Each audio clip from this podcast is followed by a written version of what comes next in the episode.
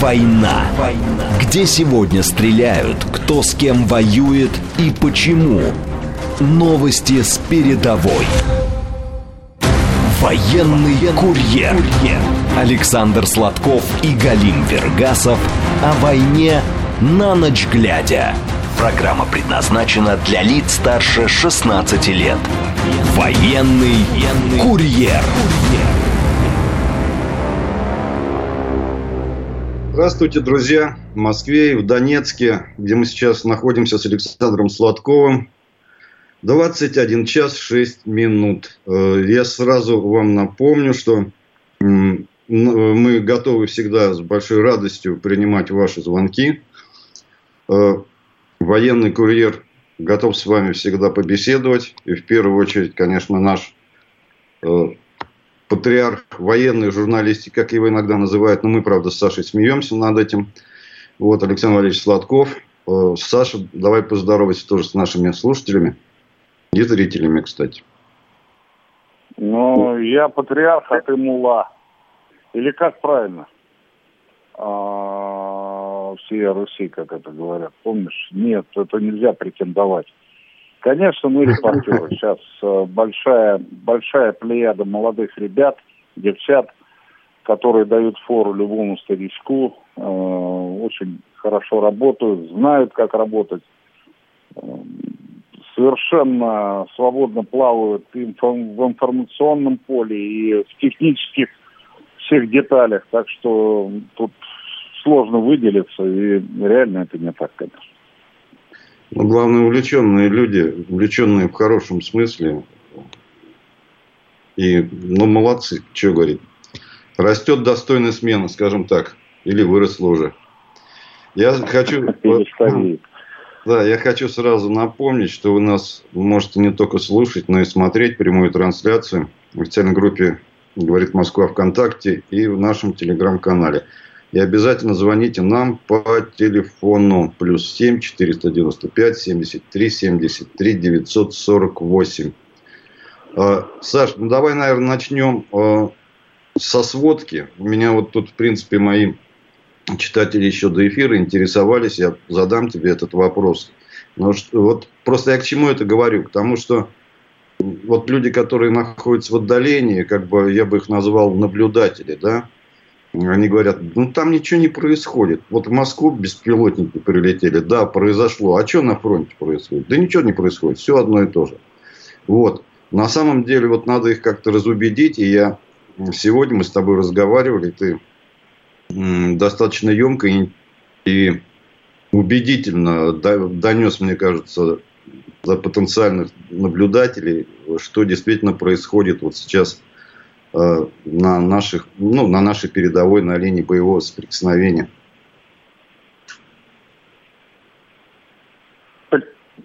Какой вопрос? Или я должен сходу подхватить? Вопрос в том, что сейчас происходит на фронте. Сегодня мы отражаем э, наступление противника. Оно не прекращено. Э, э, просто э, враг действует ровно так, и делает ровно то, что мы ему позволяем. В данной ситуации наиболее активно он действует на Артемовском направлении, а, активно действует на, в направлении Васильевки. Это э, район Пятихаток, Лобково. Э, и я бы сказал, что чуть чуть ослабло напряжение на Ореховском направлении Запорожья. А вот то, что касается севера, северного фланга, ну, э, северной части линии фронта, ну, наверное, Кременная, Сватово, Купянск, э, это все территория, где э, ситуация неприятная для противника. Если на остальных участках, которые я назвал, она управляемая и под нашим контролем, то э, здесь, ближе к Харьковской области, и э, мы уже продвигаемся вперед. Но это нельзя назвать наступлением или э, каким-то подготовленным прорывом. Нет, просто мы побеждаем. Вот в том противостоянии, которое э, сохраняется сейчас на юге, в центральной части линии фронта, то на севере а, мы одерживаем победу. И враг ослаб, и мы, в общем-то, а, пришли в ту норму, а, которая соответствует ситуации. Мы идем вперед.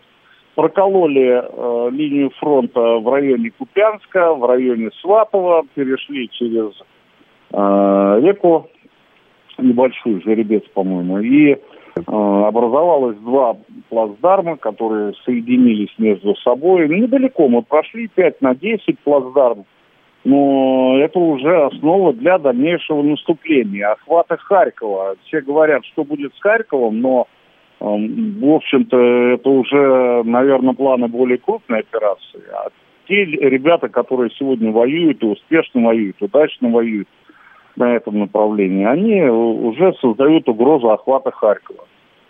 Э, то, что касается э, Клещеевки, Курдюмовки, это левый фланг э, Бахмута. Да, есть, есть такое, что тяжело нам сейчас. Тяжело нам сейчас. Сейчас высот контролирует противник. Кто выше, тот наиболее для него проще вести боевые действия. Он видит, он может нацеливать э, сверхточное оружие, используя лазерные прицелы. Он может контролировать э, при помощи огневых средств территорию. Э, то, что касается Клещеевки, преснопамятной, то мы э, не ушли оттуда, мы воюем, и э, сегодня говорят о том, что ну, сложность э, с, со стороны Клещеевки могут подойти к окраинам Бахмута. Ну, Бахмут, он же Артемовск, э, он насыщен войсками, там очень много войск.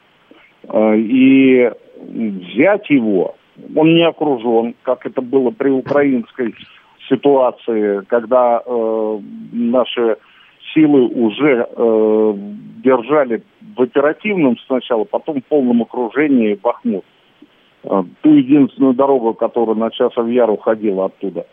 И э, здесь ни о каком окружении быть э, не может быть и речи. Со стороны Солидара мы контролируем ситуацию, со стороны э, со стороны э, Луганской Народной Республики, те дороги, пожалуйста, все под нашим контролем. И Э, упорные бои идут, так же, как шли упорные бои и в э, секторе э, Ореховском на Запорожском направлении. Не будем забывать про Угледар. В Угледаре тоже там на Угледарском направлении мы воюем довольно успешно.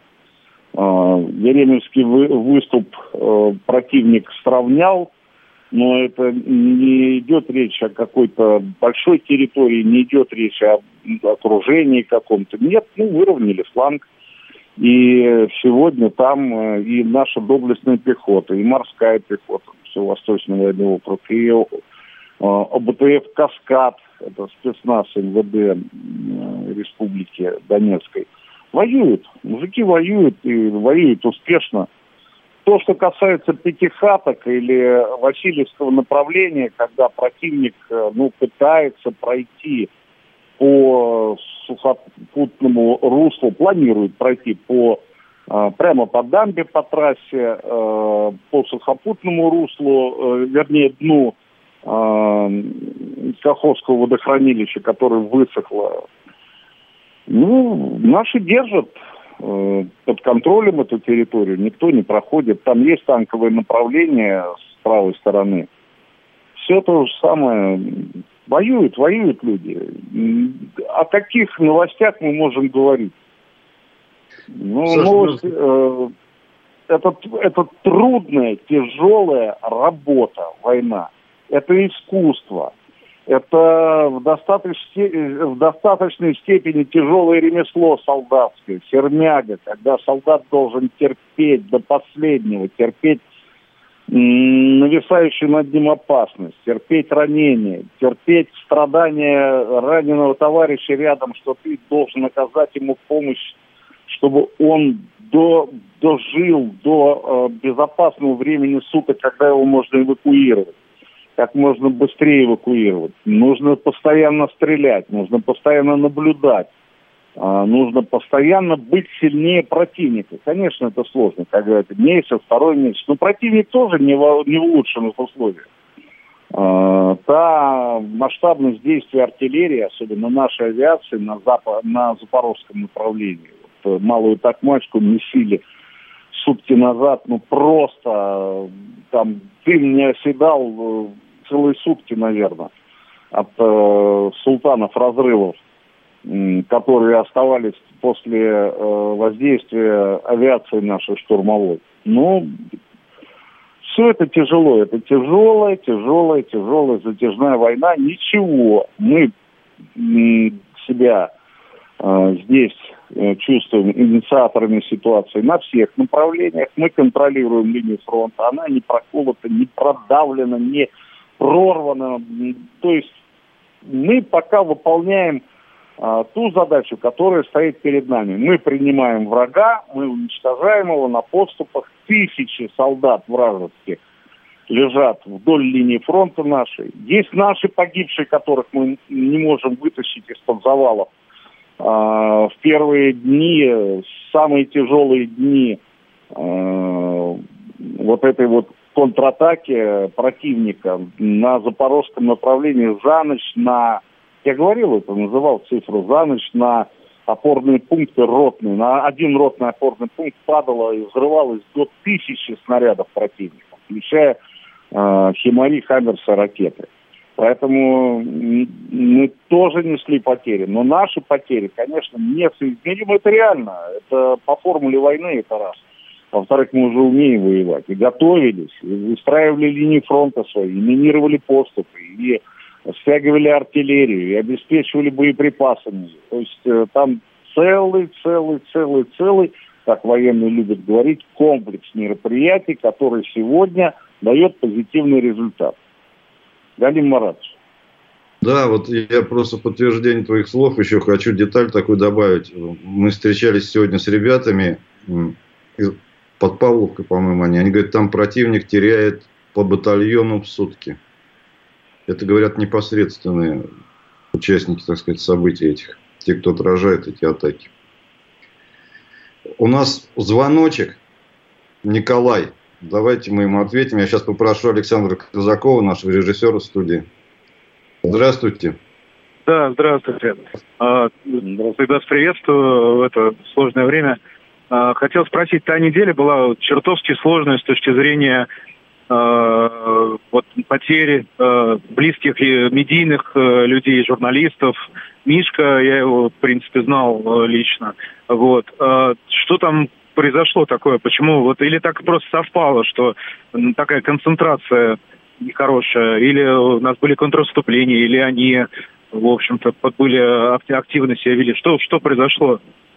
Вот как-то очень много знакомых потеряли но э, это происходит каждый день. Репортеры, большое количество, работают на линии фронта, э, работают там, где происходят основные события, не боятся, идут вперед, понимают свою ответственность. Э, были разговоры, что вот завезли на мины, там, завезли на выстрелы, завезли в сектор обстрела – люди э, ни за какие деньги не пойдут на ту опасность, которой подвергают себя репортеры там. Это уже чувство долга, чувство профессиональное, желание выполнить свой профессиональный какой-то, выйти на определенный профессиональный рубеж. Гибнут, потому что выполняют свою задачу вот э, на определенных, э, в определенных местах э, сегодня происходит э, контрбатарейная борьба и дуэли артиллерийские. И порой э, бывает ну, также опасно находиться на огневых позициях, как и на самой линии фронта, которая, безусловно, самое опасное место. Вот. Ну, трагические события, да, происходят, получают ранения, гибнут ребята. Да, и, ну, в принципе, мы ведь когда работаем, мы ощущаем там отношение к нам стараются по-всячески прикрыть, но, извините меня, мы почему мы должны меньше рисковать, чем те, кто там находится. Это такая специализация. Если мы ее выбираем, то да, приходится это делать. Александр Валерьевич всегда, всегда, конечно, ответственно относится к таким выходам, но иногда я чувствую в глазах такой азарт, когда там начинаются съемки, что даже немножко тревожно за него становится.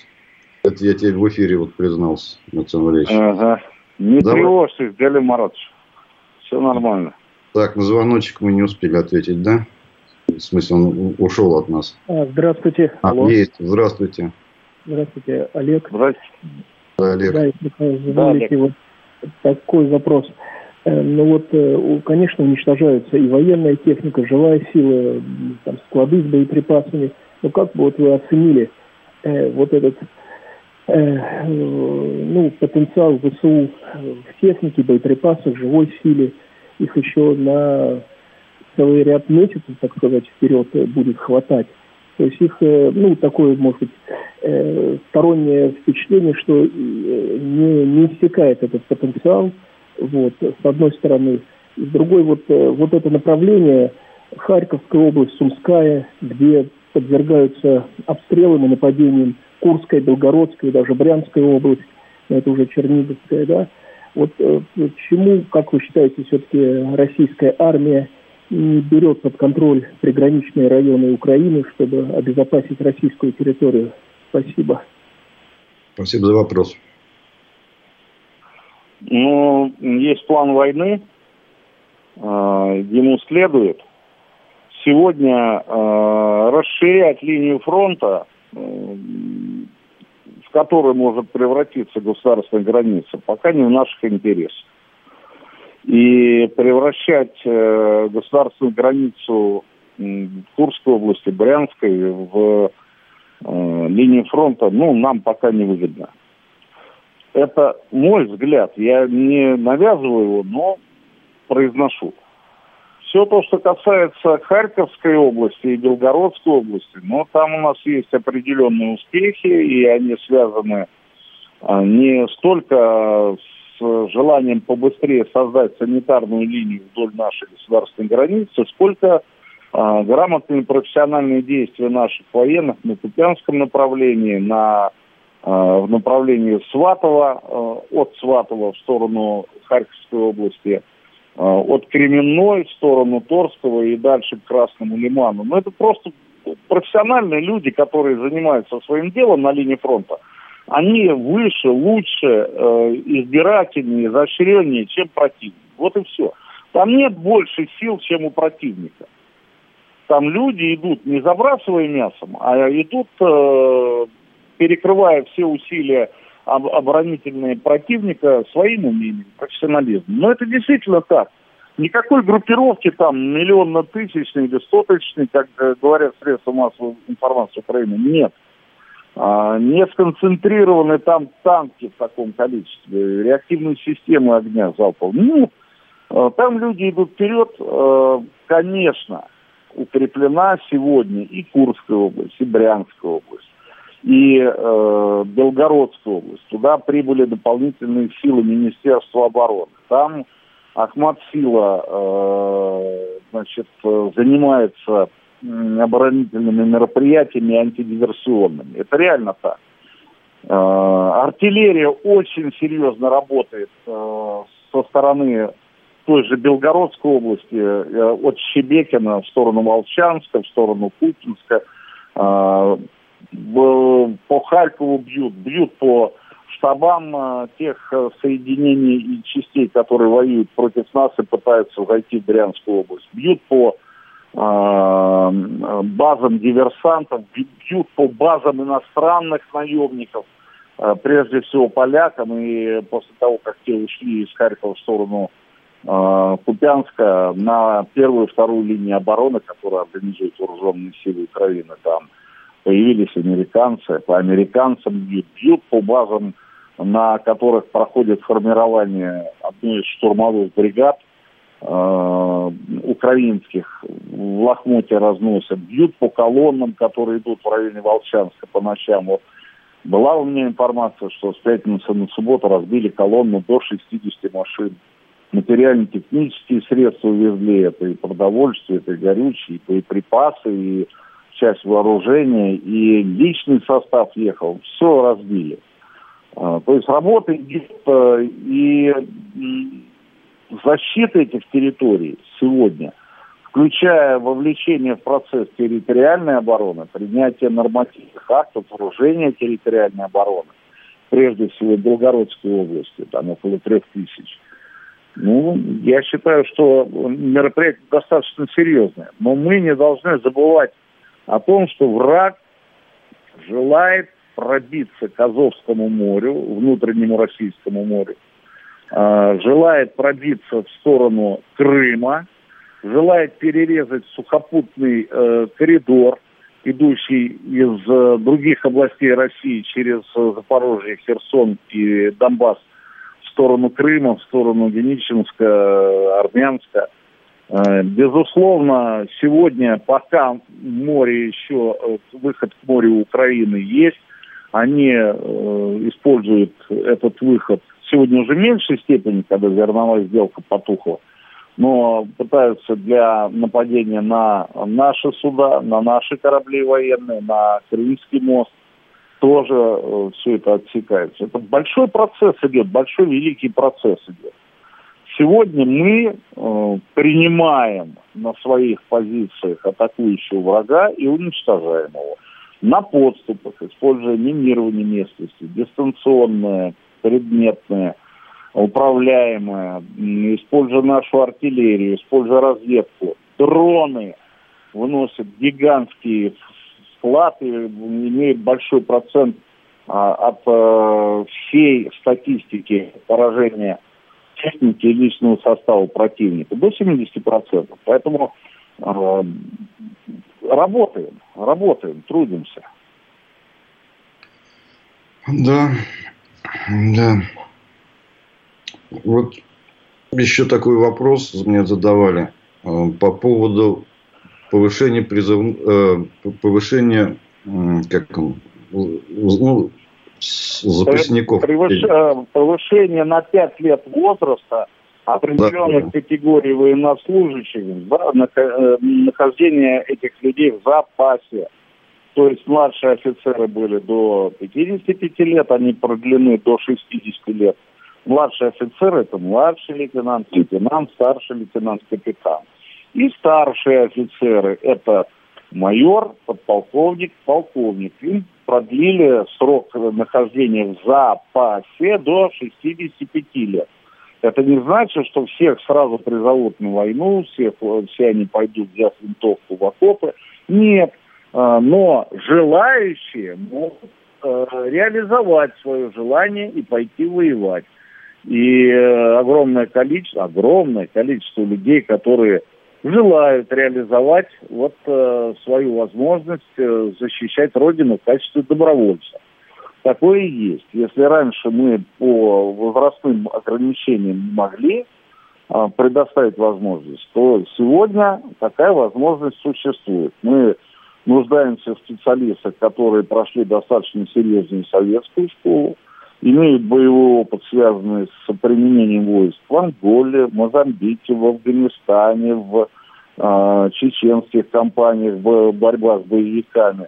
Поэтому все это повышение потенциала нашего. Это не значит, что молодых людей не хватает. Молодые люди идут, добровольцев много и вступают в ряды вооруженных сил. Но ветераны тоже, тоже нужны. Да, но еще, наверное, прежде всего люди, имеющие боевой опыт. Это тоже очень Я важно. Я упомянул. Некоторые ведь и не могли, в принципе, вот из-за ограничений возрастных, допустим, там идти. А сейчас им предоставляется такая возможность, и люди, повоевавшие и знающие, как воевать. Саша, у нас сейчас новости. Вот. Уважаемые слушатели, а потом мы продолжим с вами общаться и поговорим с Александром Валерьевичем.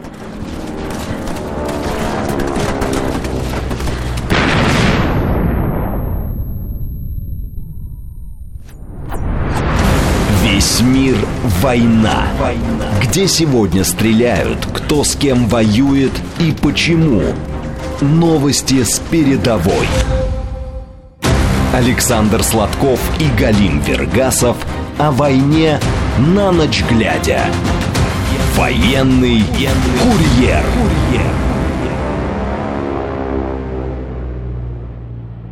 21.35 в Москве. Мы с Александром Сладковым находимся в Донецке, но всегда готовы с вами пообщаться и ну, ответить на ваши вопросы. У нас есть звоночек. Давайте мы поговорим. Здравствуйте. Здравствуйте. Сергей, город Москва.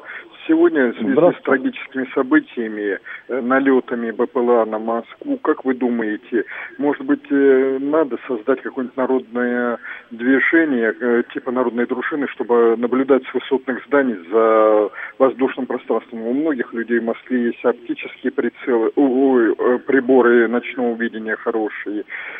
Плюс создать выделенную зону связи, потому что вы сами понимаете, если набирать номер в полицию или МЧС, это будет более долго, чем по специальной СОС-линии, если человек заметит такие вот э, э, полеты э, БПЛА. Угу. Спасибо за вопрос. Ну, Сергей, безусловно, это мысль оригинальная. Вот. Но э, пока будем звонить и сообщать, уже удар будет нанесен. Тут ситуация другая. А, решение проблемы на поле боя лежит. Кстати, не в Москве и даже не в Воронеже и Ростове. Там, под Сватово, под э, Кременной, э, под Авдеевкой, под Марьинкой. Ну там. Пока мы там не добьемся э, победы, мы не сможем э, прекратить вот эти полеты. Э, демпфировать, отражать атаки, да, сможем. Повышается наша, ну, повышаются возможности защитной системы. Люди, да, могут наблюдать, могут организовывать э, все то, что было во время Великой Отечественной войны, да, но сегодня мы э, не можем, во-первых, создать радиоэлектронный купол э, над Москвой, потому что прекратится э, действие интернета, связь, к которой мы уже привыкли, и жизнь мегаполиса будет ущербна в данной ситуации. А наблюдение визуальное, но, к сожалению, к сожалению, она не настолько оперативна, чтобы реагировать э, должен человек определить, что ли, за летательный аппарат, сообщить, там должны проконтролировать. Пока со скоростью снаряда летит этот э, беспилотный летательный аппарат, ну, ниже, конечно, скорость, но тем не менее, все это свершится. Другое дело, ответственность общества, конечно, нужно повышать. И э, в отношении настороженности по э, диверсионному признаку, что за человек, как он идет, как он себя ведет. Вот здесь я с вами согласен. Любой гражданин должен оказывать помощь и МВД, и Федеральной службе безопасности, и э, МЧС, э, всегда реагировать на опас, на тех людей, которые подозрительно там кто-то скрывает э, какой-то Э, значит, щиток э, для того, чтобы там, нанести урон. Кто-то поджигает, кто-то диверсию какую-то проводит. Э, Все это достаточно серьезно, и реагирование общества всегда хорошо. Да, Саша, я вот с тобой полностью согласен в том плане, что должно это решаться в первую очередь на фронте, конечно. Да, да, надо быть бдительными, надо как бы все, о чем ты говоришь, но противник очень хитрый и изворотливый. Если мы даже решим, решим вопросы с БПЛА, то э, он найдет другие способы, другие способы для проведения террористических актов. И здесь, конечно, да, бдительность, это тоже очень важно, но в первую очередь мы должны это делать на фронте. У нас еще звоночек, давайте ответим. Здравствуйте. Здравствуйте, усомнившийся Макар. Хотел бы спросить э, собеседников, а как вести тогда себе людям, которые не согласны с целями специальной операции, считают, считают их надуманными, считают, что цензура, которая введена в средствах массовой информации государством, лишь отражает боязнь государственных чиновников на правдивый разговор. Мы вас поняли. Ну, как себя вести? Вести себя как гражданин. А, в данной ситуации люди, которые э, пропагандируют свое, свое несогласие, они будут э, под статьей. Если человек не пропагандирует, то он должен вести себя как гражданин, выполнять свои обязанности, э, соблюдать э, все те законы, правила, инструкции, которые и в мирное время мы соблюдаем, и в гражданское, пожалуйста. Вот. А в соответствии с э, существующими ныне нормативными э, позициями, если человек пропагандирует свое несогласие, то он попадает под статью. Вот и все. Тут э, жил, как и живет. Э, единственное, выполняет свои задачи, если он инженер, если он э, водитель там, транспорта, если он ученый, если он преподаватель. Заниматься своим делом, но не лезть в эту тему. Вот и все. Ну и с другой стороны, никто насильно не удерживает внутри страны, если уж прям такое ну зачем? Зачем уезжать? Нет, Галим Маратович, нет, я не согласен этим. Не знаю. Я не согласен. Нет, я говорю, если очень, если, ну, ну, жить человек не может, понимаешь, вот так вот, в такой обстановке. Не, ну, да. речь же не об этом идет. Речь о несогласии человека. Если он не согласен, э, ну, тут два пути. Открыто заявить об этом и высказаться, попасть под статью, отсидеть свой срок, честно выйти на волю. Ну, тут тут что, ну если это так. А, а так жить как жил, выполняешь свои обязанности, у тебя есть масса, а, масса ответственности перед семьей, перед близкими, перед а, тем обществом, в котором он живет. Ну, тут все просто. Что тут вы думаете? Так, у нас следующий звоночек. Да-да. Стараемся ответить на как можно большее количество звонков. Здравствуйте. А, у меня мысль такая посетила. Вот думаю, а почему бы не создать такой же дрон, который бы, ну, как бомбардировщик, что ли, э, искал э, вражеские дроны, уничтожал их там уже в полете. Вот, вот почему бы у нас столько умов? Я думаю, ведь все возможно. Ну, э, я с вами согласен что противовоздушная оборона, которую можно применить, средства ПВО, которые можно применить даже по таким тихоходным дронам, по небольшим целям, мы придем к этому, естественно, и создаются, и работают над этим. Прежде всего здесь лидирует в технологиях это э, средства радиоэлектронные, которые э, сбивают э, с маршрута, которые ослепляют эти дроны, которые лишают их ориентации. Всегда есть опасность, что дрон упадет и кого-то из невинных людей э, ну, ранит или убьет. Вот э, в этом опасность есть. Но вы правильно говорите, да, вы просто не представляете, сколько фирм и организаций работают над этим сегодня, успешно работают. Э, пока идет поиск. Но Москву самое легкое это отключить от интернета и накинуть купол радиоэлектронный. Но это неприемлемо, неприемлемо для нас, для обычных людей, которые живут в городе. Вот и все. Да, тут так, такой интересный момент. Вот предлагают боевых орлов на службу, так сказать, оттренировать Есть их, чтобы они тема. боролись. Есть такая боролись, тема. Э, а, даже э, был пример, когда разведывательный «Орлан» а, был сбит «Орлом» над населенным пунктом Бедино в Чечне. А, это было, может быть, лет 10-8 лет назад. Я уж не помню сколько. Но действительно, «Орлан» был сбит «Орлом». Грудью смелая, большая, мощная птица пошла на таран и сбила. А, эту же тему прорабатывали, кстати, на защиту, по, с целью защитить важные объекты и в столице, и везде. Но в данной ситуации идет поиск а, решения между безопасностью людей и их комфортом.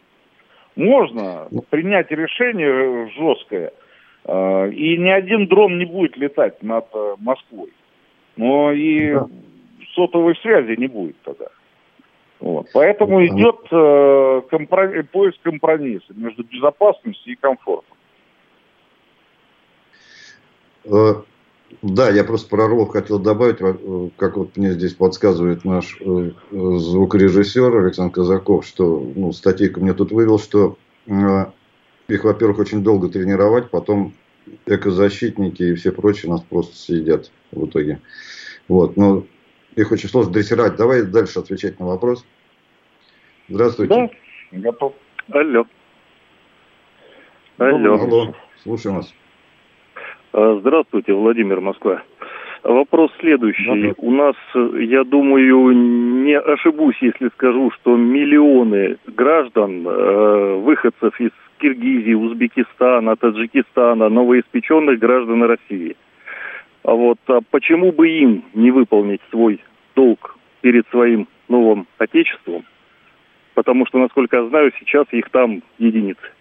Вот не могли бы вы, вот как военкор и ваши коллеги, к чьему мнению, наверное, прислушиваются, эту тему поднять?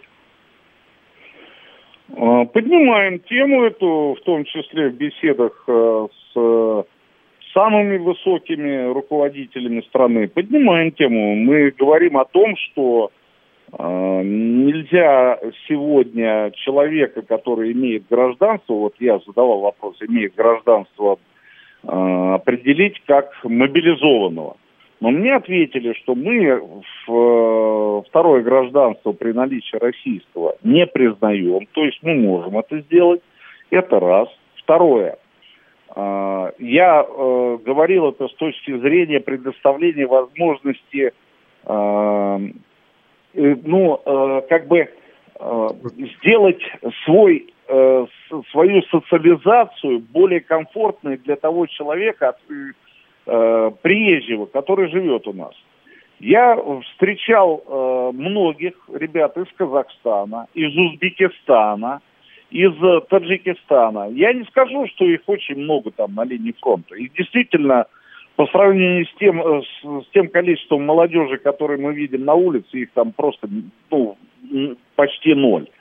Но я хочу сказать, я горжусь своим соседом Мансуром, который э, воюет там, который приехал в отпуск, и мы его всей улицы собирали, э, были удивлены, что вот он стоял просто возле двери и говорил, я хочу пойти воевать. Он афганец бывший.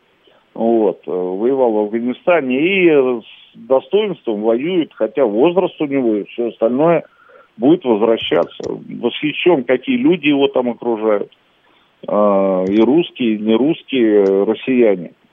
Вот. Поэтому разные есть судьбы. Ну, да, правда, что молодых людей много вокруг, а, а собственно, защитить свое новое отечество желательно было бы все-таки этот долг пройти. Да, ну тут еще надо добавить, я ни в коем случае не хочу никого обидеть, но о качестве э, граждан о качестве тех граждан новых, которые у нас э, появляются. Вот мы с тобой вспоминали недавно по событиям 12-й э, погранзаставы в Таджикистане, когда таджикские ребята вместе с русскими с остальными национальностями отражали нападение маджахедов. Вот. Вот это было качество тех людей, которые бились насмерть. У нас, к сожалению, за гражданством, иногда и нечестными путями, что тут скрывать. В общем-то, не те люди стремятся за российским. Они решают свои личные вопросы, а не приверженность какой-то нашим там традициям, идеалам российским. Вот, поэтому, не, я согласен. Поэтому, наверное, у нас и особо-то никто и не хочет никуда мобилизоваться, подожди, и подожди, они подожди. просто уедут. Но, Галим Маратович, так, ну человек там, где лучше. А? а, ну давай, давай, ладно. А, здравствуйте, э, Олег. А, если, да, если можно, вот ваш прогноз. Все-таки как долго еще сохранится военный потенциал ВСУ, там живая сила, техника, боеприпасы? Вот как бы вы, да, что вы думаете об этом? Я твердо уверен, что э, страна, которая получает все в качестве импорта, не может э, прогнозировать свою боевую военную устойчивость так, как прогнозируем ее мы, опираясь на свою промышленность. Все привозное. Уже и пайки привозные, уже и форма во многом экипировка привозная. Хотя украинская промышленности вот э, в плане обуви, в плане э, средств защиты, э, в принципе, еще сохраняется как, каким-то образом. А вот то, что касается э, боевой техники, все то, что касается э, высокоточного оружия, все то, что касается средств связи, э, ракет, э, боеприпасов, все иностранное. И э, тут такая есть деталь, что открывают они э, завод для боеприпасов 155 миллиметровых, это натовские калибры, 150, 152 миллиметровый, а наш советский и российский. Они э, заявили, две фирмы уже заявили о том, что будут производить боеприпасы и боевую технику на территории Украины. Почему не у себя?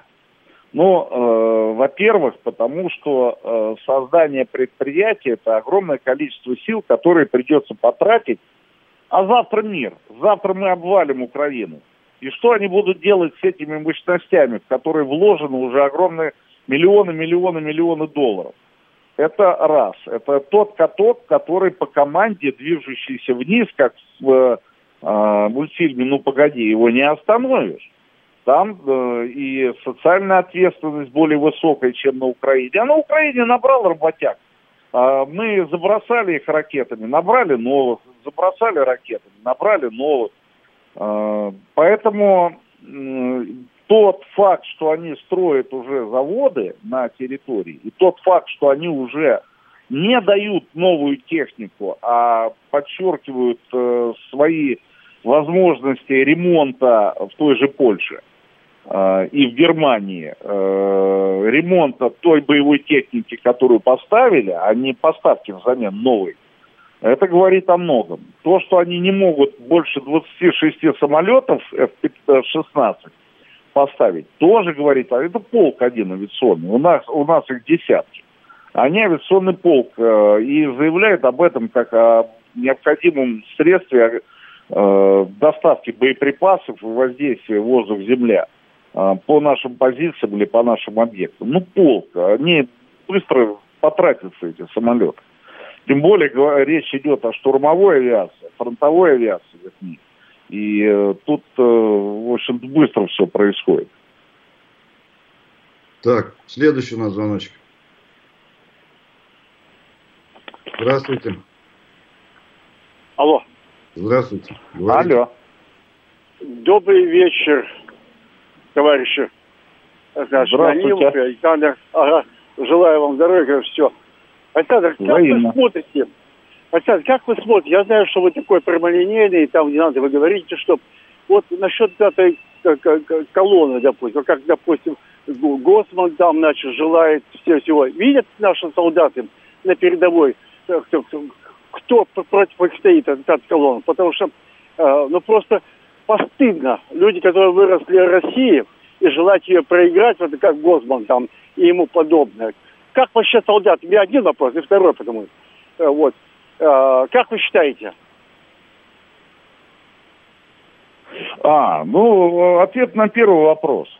Люди, которые находятся там, они, э, для них этот спектр переживаний сужен до э, желания победить и остаться в живых. Выполнить задачу и остаться в живых. Они не рассматривают, они не переживают за Госмана, за какие-то процессы, которые идут. Вот э, да, действия, связанные с, допустим, с Вагнером, э, да, неприятие было в окопах. Э, сначала э, такая, такое затишье, с, даже, э, так сказать, у некоторых людей, которые, ну, достаточно экспансивные, они там встрепенулись, а потом поняли, что это, в общем-то, не то, что нужно фронту. И моментально, значит, вот такой негативный всплеск был в окопах.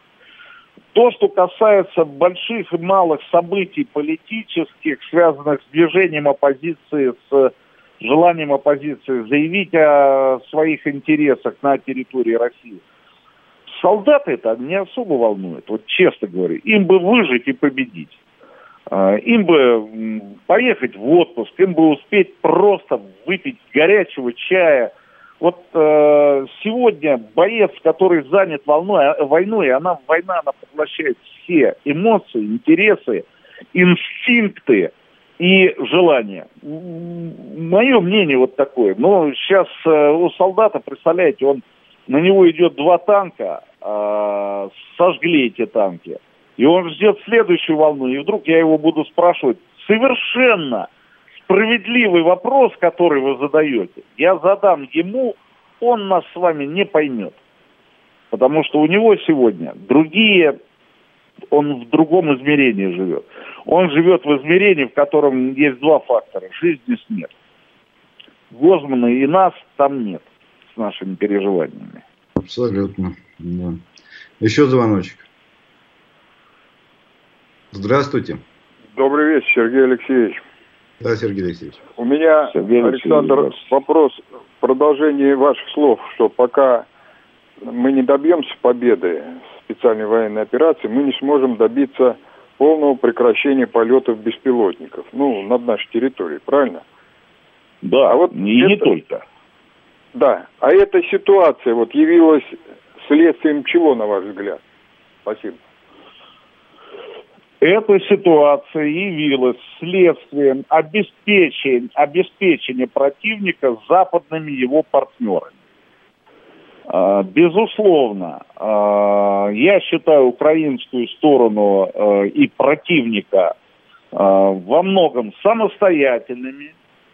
Все те решения, особенно связанные с диверсиями, убийствами и с какими-либо инициативами, они, э, ну, во многом эти инициативы принадлежат именно руководству специальными служб, специальных служб, вооруженных сил, политического руководства именно Украины. Все то, что дает им Запад, и идет подчинение по глобальному принципу, ну, уровню, это одно, да. Но есть вещи, которые сами для себя решают украинцы. Получили возможность, они бьют. Вот получили ракеты дальние, они не бьют, потому что есть определенная договоренность между э, хозяевами на Западе и их э, батраками на Украине. Вот. А вот то, что касается налетов, ну, тут все то, э, чем они располагают, ну и плюс ко всему, наверное, надо быть честными. То, что мы даем делать, они делают. Вот мы не даем им идти вперед на Запорожье, и там в Херсоне, и в Донбассе, и в остальных местах. По всей линии фронта. Они не идут. Вот мы не даем им. Если мы раскроем ворота или варежку на каком-то направлении и профукаем, конечно, они зайдут. Э, но здесь мы находимся в определенной ситуации, которая э, ставит нас на растяжку. То есть мы можем закрыть, у нас есть потенциал купол накинуть на всю Москву. Да и есть такое. Но мы не можем это сделать, потому что мы лишим людей комфорта э, проживания в этом мегаполисе. И даже вообще не, речь идет не просто пока в некоторых местах не просто связь пропадет, но и управление э, какими-либо компонентами обеспечения, вплоть до газа, воды и электричества. Вот в чем дело. Поэтому здесь нам достаточно сложно. Я думаю, что мы найдем возможность э, речь идет о детекторах и точечном включении противодействия. То есть детектор это э, разведка ситуации, это контроль ситуации, это мониторинг ситуации, связанный с применением э, беспилотных летательных аппаратов противником, и точечная их остановка, нейтрализация, уничтожение. Вот, э, допустим, на э, зданиях одной уважаемой корпорации, я недавно... Саш, к сожалению, они... все, у нас сейчас новости, мы выходим из эфира. Значит, договорим, ну, наверное, вот следующих... Такие... И Поэтому все так произошло, как говорит Гарри Харламов. Всем всего доброго. Слушайте нас, говорит Москва, через неделю. Программу вели Александр Сладков и Галим Вергасов. Э, звукорежиссер студии Александр Казаков. До свидания.